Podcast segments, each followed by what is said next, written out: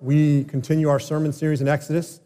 Uh, if you'd like to uh, follow along in the scripture and you don't have a Bible on our uh, the church app, you can find the sermon guide, and that will have the scripture printed along with a sermon outline and some interactive questions.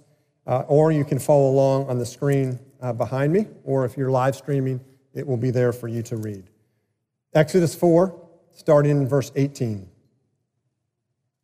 Moses went back to Jethro, his father in law, and said to him, Please let me go back to my brothers in Egypt to see whether they are still alive. And Jethro said to Moses, Go in peace. And the Lord said to Moses in Midian, Go back to Egypt, for all the men who were seeking your life are dead.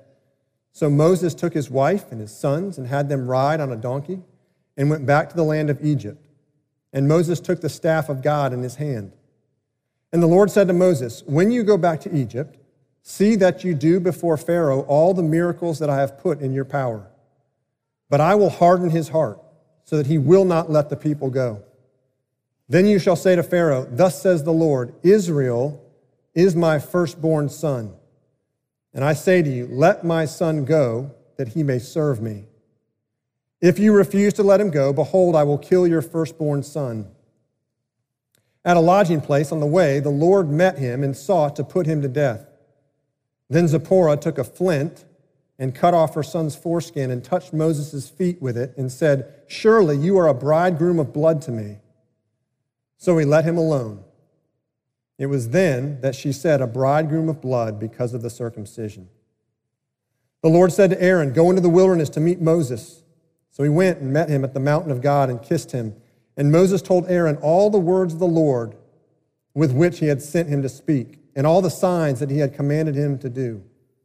Then Moses and Aaron went and gathered together all the elders of the people of Israel.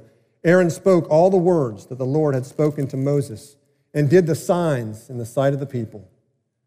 And the people believed. And when they heard that the Lord had visited the people of Israel, that he had seen their affliction, they bowed their heads and worshiped. One father tells the story of his children uh, either slipping up or doing it for fun, calling him by his first name. And he says every time his children call him by his first name, he, he knows they don't mean disrespect. He knows they're doing it in jest. Uh, but he says, I always correct them. And they'll ask, they'll say, Dad, what's the big deal if we call you by your first name? And he says, This is what he tells them. It's just that you don't want me to start treating you as though you only know me as Todd. You want me, you need me to be your dad, to be your father. Friends call me Todd, but I wouldn't die for most of my friends. I would die for you. So you need to call me dad. Call me Father. It's a story that elevates the importance of how we relate to each other, the importance of how people relate to us. It's important how your kids relate to you. It's important how your boss at work or your professor at college or your coach relates to you. It's important how your parents relate to you. It's important how your friends relate to you. But as important as that is, there's something even more important, and that is how God relates to you. Because how God relates to you impacts how you relate to each other. So the question is how does God relate to you? This passage in Exodus 4 answers that question. And what it says is that God relates to us as a father. As a father who fights for his children, as a father who sacrifices for his children. Now, at first glance, this passage has some hard verses in it that don't, on the surface, lend towards that. At first glance, God can seem in this passage to be somewhat fickle somewhat capricious, changing his mind. He hardens Pharaoh's heart, and then he seeks to kill Moses. The man he had just risen up to lead his people out of slavery in Egypt. And yet, on the surface, while that may seem to be the case, the core heart motivation of God is very consistent in this passage. And it dictates the ways that he behaves in this passage. You say, well, what is his core heart motivation that would cause him to harden Pharaoh's heart and cause him to seek to kill Moses, the man he had raised up to rescue his people out of Egypt? What's his core heart motivation? Look at verse 22. Then you shall say to Pharaoh, Thus says the Lord, Israel is my firstborn son. The motivation of God is love. The motivation of God that would cause him to harden Pharaoh's heart in this passage to seek to kill Moses is love that a father has for a son. Now, if that's his motivation, what's the father's goal? What's his goal? Look at verse 23. And I say to you, let my son go that he may serve me. Father's motivated by love, but his goal is for his children to worship him, to serve him, for the relationship to be restored. The relationship with his children to be restored. That's the father's goal. The Israelites don't belong to Pharaoh. They are God's beloved son. While they're forced to call Pharaoh master, they're not free to call God father. That's why he's going to rescue them out of Egypt. And from all worldly points of view, Israel didn't have a whole lot to be proud of. Oh, but they were God's choice. They were God's beloved son. In the prophet Hosea, chapter 11, verse 1, this is picked up. When Israel was a child, I loved him, and out of Egypt I called my son. So God's motivation is love. His goal is restored relationship with his children. But what happens between that motivation and the goal of restoration? What happens in between is the battle, and it's an intense battle that God fights for his children. We see it in verse 21. The Lord said to Moses, When you go back to Egypt, See that you do before Pharaoh all the miracles that I have put in your power. But I will harden his heart so that he will not let the people go. Now remember, Pharaoh in this Exodus story is the epitome of evil, the representation of evil. What does it mean that God hardens Pharaoh's heart? Well, the hardening of Pharaoh's heart appears some 20 times in the book of Exodus. And it's described in different ways. So, in some cases, Pharaoh hardens his own heart. In other cases, uh, Pharaoh's heart is hardened, but it doesn't specify who does the hardening. And then in other cases, this being an example, God hardens Pharaoh's heart. Now, what does that mean? How does God harden Pharaoh's heart? He does so simply by revealing himself, by revealing his power, by revealing his presence, by revealing his glory, his love for his children, his hatred of sin in the signs and the wonders that we'll see in the 10 plagues which are coming. What we learn in the scriptures is that when God reveals himself to a hardened, unbelieving heart, that apart from grace, that heart only becomes harder. Apart from the Holy Spirit softening a heart, a hardened and unbelieving heart only becomes harder when God reveals himself. And that's exactly what happens to Pharaoh. Right? The sun melts wax, but the sun also hardens clay. It does both. Melts wax, hardens clay. We'll see by the end of chapter 4 that God's children, the Israelites, actually respond. They believe, they worship, they soften, right? You see God's revelation softening them melting their hearts like wax. But you see God's revelation, which we'll see in chapter 5 when he appears through Moses and Aaron to Pharaoh. We'll see Pharaoh's heart starting to harden, right? The sun hardens clay. Bryan Chapell, pastor, tells the story of one of the most powerful images of, uh, from his wife's childhood.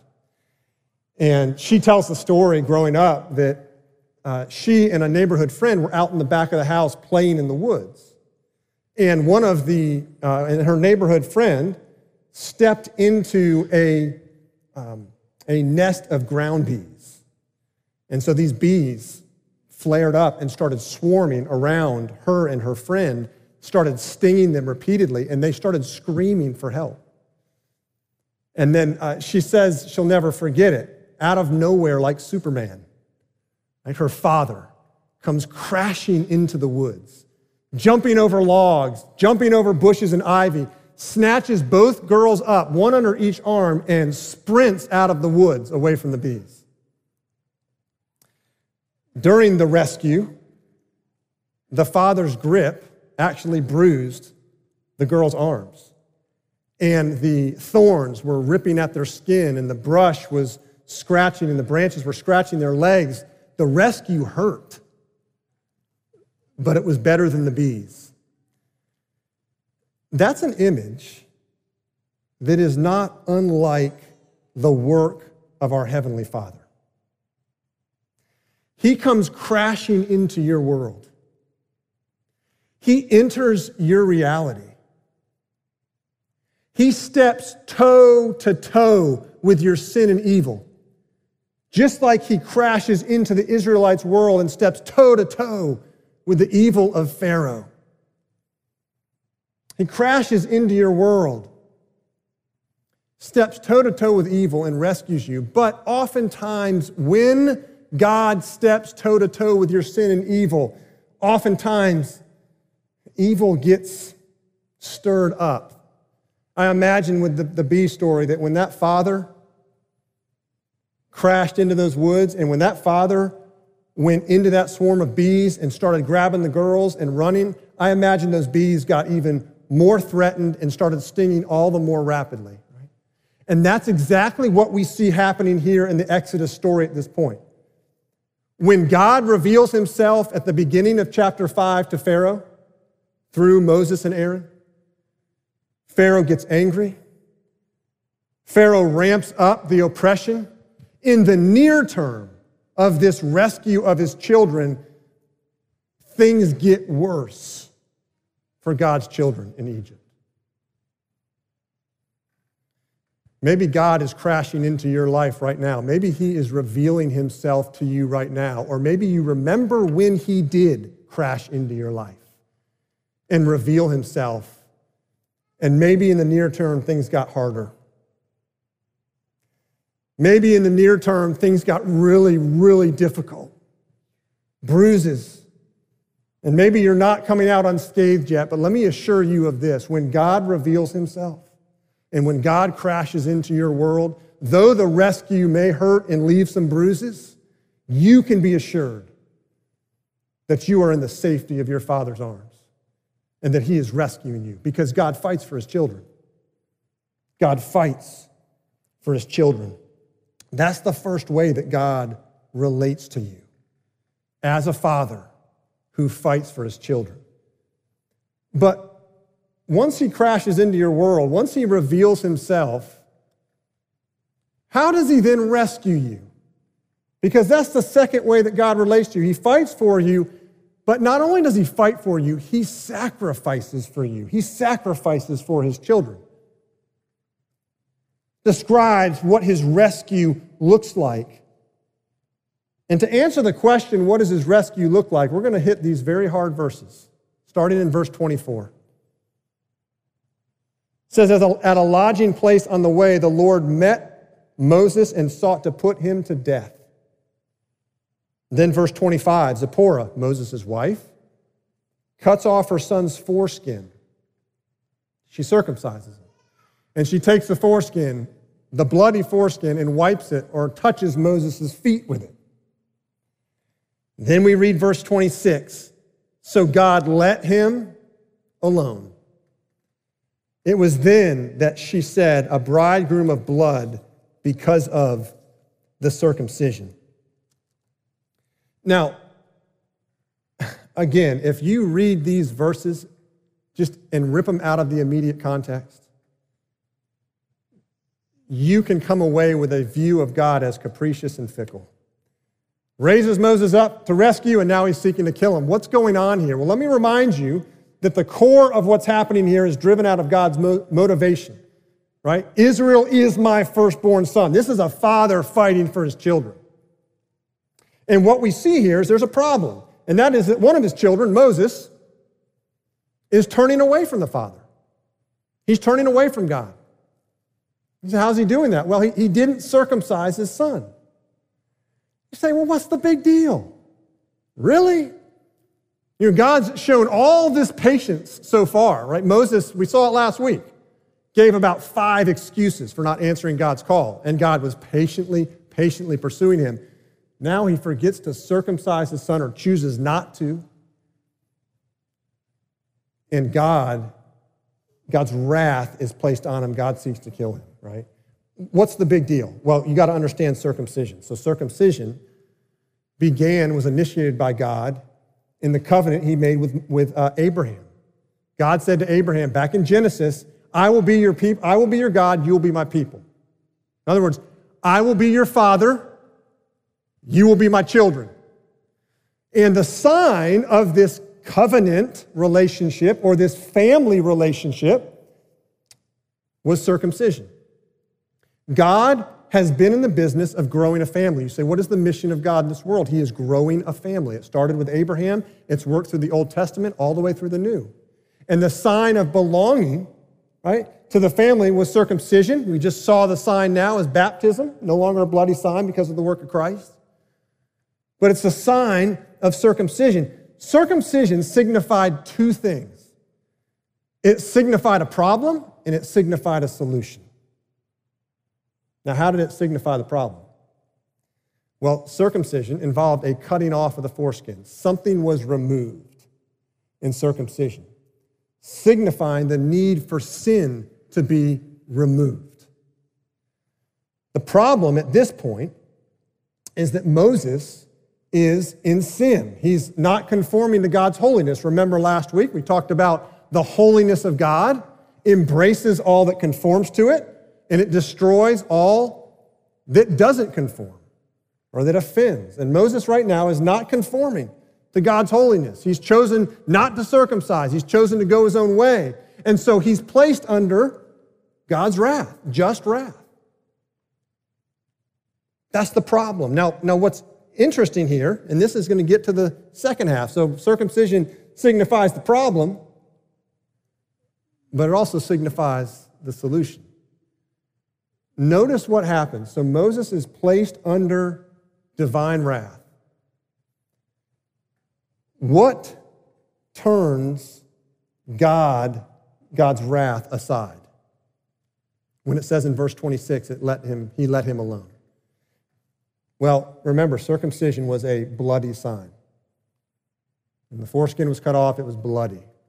Hebrews 9:22 says, "There is no forgiveness without the shedding of blood. In verse 26, when it said God let him alone or turned aside, it was the blood of circumcision that turned God's wrath aside. It was the blood of circumcision that turned God's wrath aside. And this for Moses was his mini, M I N I, Passover. Okay, because not too long from now, Moses is going to be before his people, before God's people, on the eve of rescuing his people out of Egypt. God institutes the Passover. And the Passover was to his children make sure your males are circumcised, and I want you to sacrifice a lamb. I want you to take the blood, wipe it on the doorposts. And when God's presence and holiness moved through Egypt, the blood on the doorpost would turn aside his judgment and his wrath. Now, imagine Moses on the eve of delivering God's people out of Egypt. And God institutes this Passover. I guarantee, because of this experience that we're looking at right now, I guarantee he looked at the Israelites and he said, with great conviction, get inside your house. Because he understood that there was no survival apart from being covered by the blood. Because he experienced it here. God's wrath was turned aside by the blood of circumcision. Now, of course, the blood of circumcision, the blood of a sacrificed animal, never ultimately took away sin. Hebrews makes that clear. Right? This blood was pointing towards the blood of another. Israel would never live up to the demands of sonship. They would be wayward children, just like you and I, never living up to the demands of what it means to be a child of God. And so, therefore, they, we are in our sin placed under God's wrath. But this Exodus is pointing to a greater Exodus. Many centuries later, when God would send his own beloved son, Jesus Christ, when he was born into the world, Herod, who was the king, sought to kill Jesus. So God told Joseph, Take Jesus down to Egypt and stay in Egypt until Herod dies. And then we read this in Matthew 2:15. This was to fulfill what the Lord had spoken by the prophet, out of Egypt I called my son. What's Matthew getting at there? He's saying that Jesus Christ is the greater Exodus. The, the, the, story we're reading right now in the book of Exodus is pointing to that greater Exodus. And then one chapter later in Matthew 3:17, God says this, "This is my beloved son. This is my beloved son. In him I am well pleased." Jesus Christ is God's perfect son. He's the son that God always wanted. He's the son that God loved deeply, which is what makes the crucifixion and what happened at the cross all the more shocking. Only the blood of Jesus could turn the Father's wrath away from his children, just wrath away from his children. Only the blood of Jesus could do that. We see this in the, in the story of, of Moses when he didn't circumcise his son. Moses is under God's wrath. He couldn't get himself out of that. Right? Somebody else had to get Moses out of that condition. It was his wife, Zipporah. She's the one that stepped in circumcised their son. And it wasn't even Moses' blood. So you see there even a picture of the gospel. You and I can't get ourselves out from underneath God's wrath. Can't be good enough. You can't perform. You can't. You can't. Someone else has to enter in and turn aside the Father's wrath. And that's what Jesus has done. Only the blood of Christ can do that.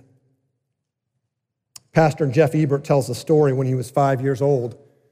He says this was before uh, mandated factory installed seatbelts on cars, this was before automobile airbags. So he and his family were driving home. He's five years old, driving home from some event on a two lane country road. And he's sitting in his mom's lap. Obviously, this is years ago. Sitting on his mom's lap, and the car coming the other way veered across the center line. the drunk driver and collided head on with them. He says he, he can't remember, he doesn't remember the collision, but he remembers the fear and the confusion of looking down and seeing himself covered in blood from head to toe. And then he learned that it wasn't his blood. His mother, instinctually, when that car crossed over and was headed for a head on collision, his mother pulled him in tight, and turned her body so that she impacted the dashboard and her head shattered the windshield. He was covered by her blood, but he was safe. In a similar way, but a far more significant, significant way, Jesus Christ took the impact for your sin, and you are permanently covered by his blood for life. Let me take you back to the story of the bees for a second. You know, there are bees that they sting once and die When they sting you, they die. It's not all bees, but it is true of honeybees. That when a honeybee stings you, uh, it has a barbed stinger. And so when it goes into you, when the bee tries to fly away, all of its insides that are attached to the barb gets ripped out. That's why the bee dies after it stings you. God the Father sent his Son, beloved Son, Jesus Christ, into the swarm to be stung to death by your sin so that your sin would die and no longer have the power to sting you, to ruin you, to destroy you ever again. Now, how do you respond to this? How do you respond to this? How did Israel, God's firstborn son, respond? Look at verse 31. And the people believed. And when they heard that the Lord had visited the people of Israel and that he had seen their affliction, they bowed their heads and worshiped. That's a response of worship, it's a response of gratitude. And gratitude's an appropriate response to what God the Father has done to restore his relationship with you. Gratitude is appropriate. But Michael Reeves, he's author of Delighting in the Trinity, he makes the point that gratitude is certainly an appropriate response, but it's insufficient. He says if because it's born out of, ultimately, if it's just gratitude, it's born out of a viewing God as the supreme ruler of the universe. He says, if you only view God as the supreme ruler of the universe, which is true, he is sovereign. But if you only view him as the supreme ruler, and the problem is that you've broken the rules, then the only salvation he can offer is to forgive you and count you as having not broken the rules. He says that kind of relationship will make your relationship to God uh, maybe a little better, not much better than your relationship to a traffic cop. Right? That if you get pulled over by a traffic cop for speeding, for breaking the law, and that cop decides to let you go, decides to let you go even though you, you broke the law, what would your response be to that cop? It'd be gratitude. It'd be deep gratitude. But you wouldn't love that cop. You'd just be grateful. He says, so it is with the divine, divine policeman view. That if you only view God as ruler, then salvation is nothing more than you, bring, you being a lawbreaker, uh, Him forgiving you and treating you as a law abiding citizen.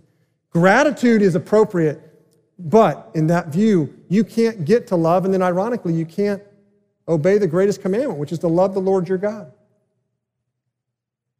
God is the supreme ruler, but God primarily reveals himself to you as Father. That is how God reveals himself to his children as Father. There's this incredible behind the scenes look of what happened in creation in Genesis 1 when God the Father and Christ the Son created the world. We learn in Colossians 1 that God created the world through Christ, He was there at creation. But then there's this amazing behind the scenes look of what was actually going on when they were creating. It's out of Proverbs chapter 8, verses 30 to 31. It says, Then I, which in Proverbs is personified wisdom, but it's fulfilled in Christ. So then I, speaking of Christ, was beside him, the Father, like a master workman. And I was daily his delight, the Father's delight, rejoicing before him always, rejoicing in his inhabited world, and delighting in the children of man. What a picture! At the beginning of creation, you've got God the Father with Jesus the Son as the master workman. God the Father's delighting in his Son, the Son's delighting in the Father. And then it says that when the children of mankind were created, that God the Father, delighting in the Son, delighted in the children that were being created. That's what happened at creation. And of course, sin just destroyed that. But that's what God is fighting for, is to get his love relationship back with his children. And he's done it through Jesus Christ.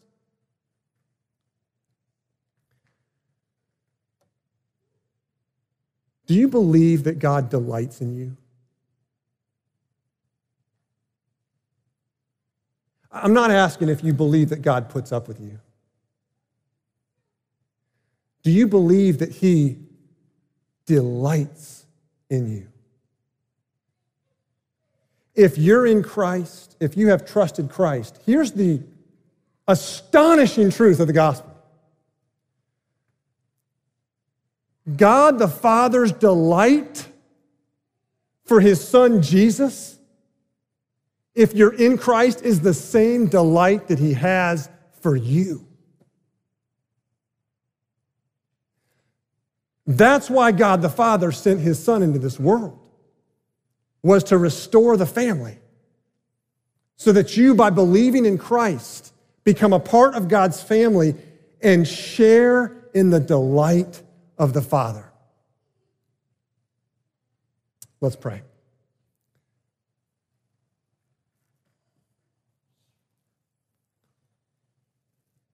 Father, the reason it's so hard for us to believe that you delight in us is because we know our sin. We know our rebellion. We know our willful choice to choose sin over you. And we look back on our week and have seen that happen over and over.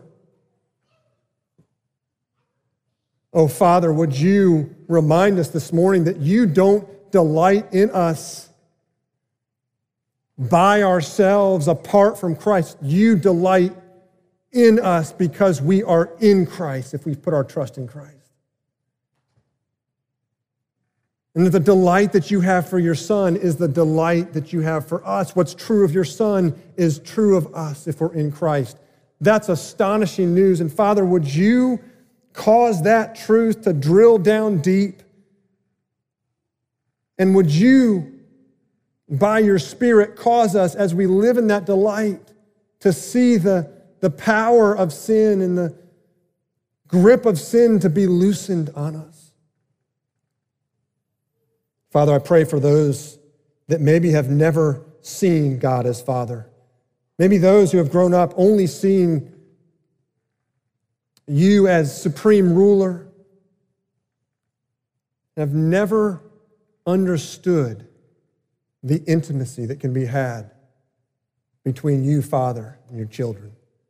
Oh, would you draw them to that place of faith in Christ that they could share in the delight and live under your delight? Father, as we close in worship, would we sing with delight over who you are and what you've done for us in and through your Son, Jesus Christ? In his name we pray. Amen.